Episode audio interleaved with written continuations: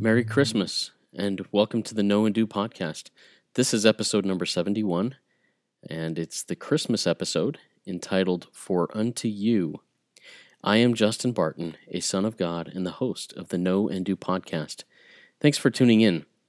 The Know and Do principle is basically this it is where knowledge becomes action, where education becomes application, where faith becomes works, where stewardship becomes magnification and where testimony becomes conversion. Know and Do started out as a daily devotional through which I shared my personal experiences of faith and hope and tied those to either a verse of Scripture from one of many sources that people all over the world consider as inspired and holy. And from these experiences and sources, I then issue an invitation to myself and in turn to the audience to do what is now known. There are some things that I feel are very important to share. First is that I am not in any way a perfect example of this principle. That is why the invitation is normally issued to myself, and in turn, the audience.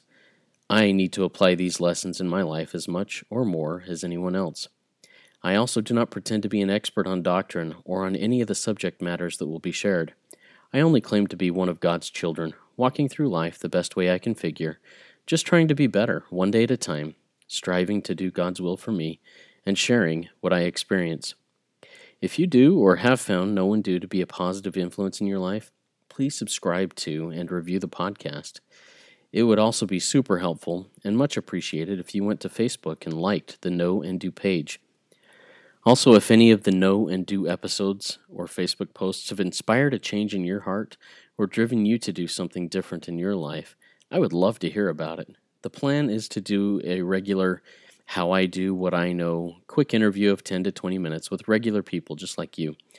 If this pertains to you, even if you wish to stay anonymous to others, I would love to hear from you and have a discussion with you.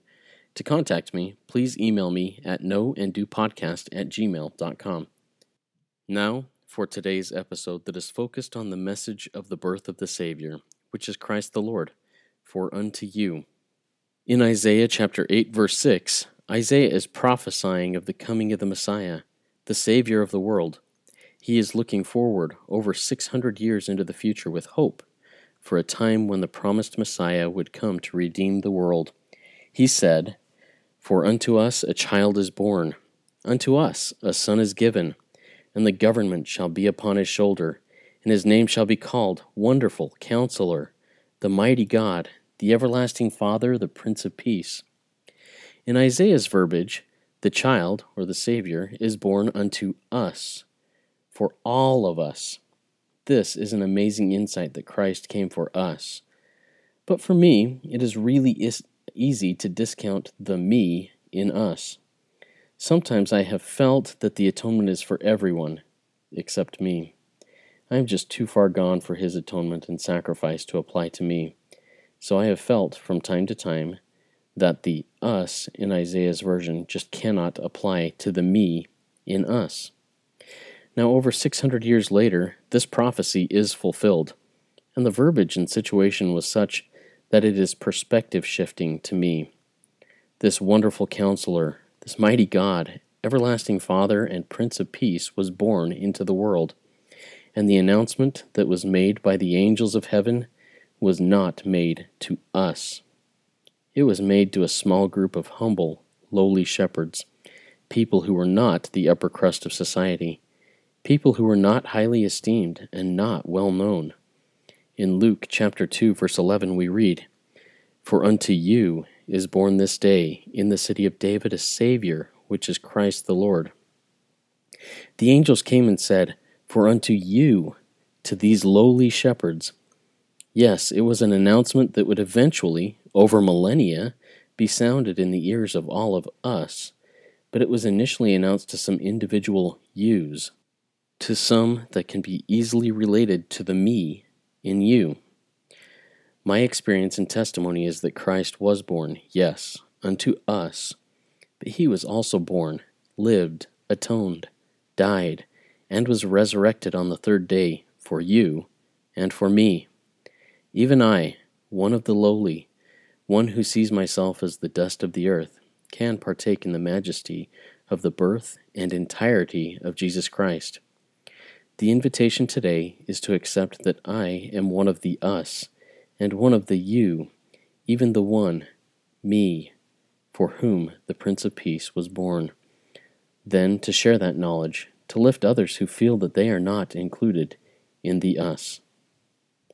As always, my experience is that the key to peace and happiness in life is knowing Jesus Christ and doing as he teaches.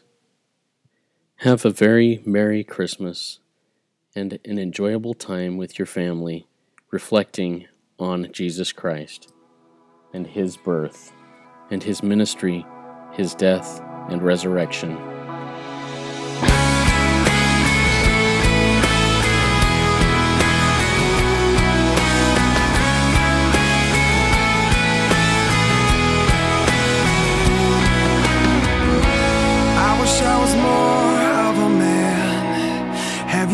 I felt that way.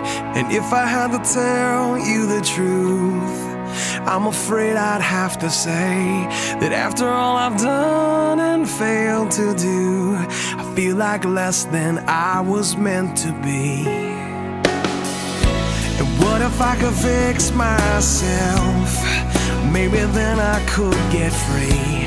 I could try to be somebody else who's much better off than me. But I need to remember this that it's when I'm at my weakest. I can clearly see He made the lame walk and the dumb talk, and He opened blinded eyes to see that the sun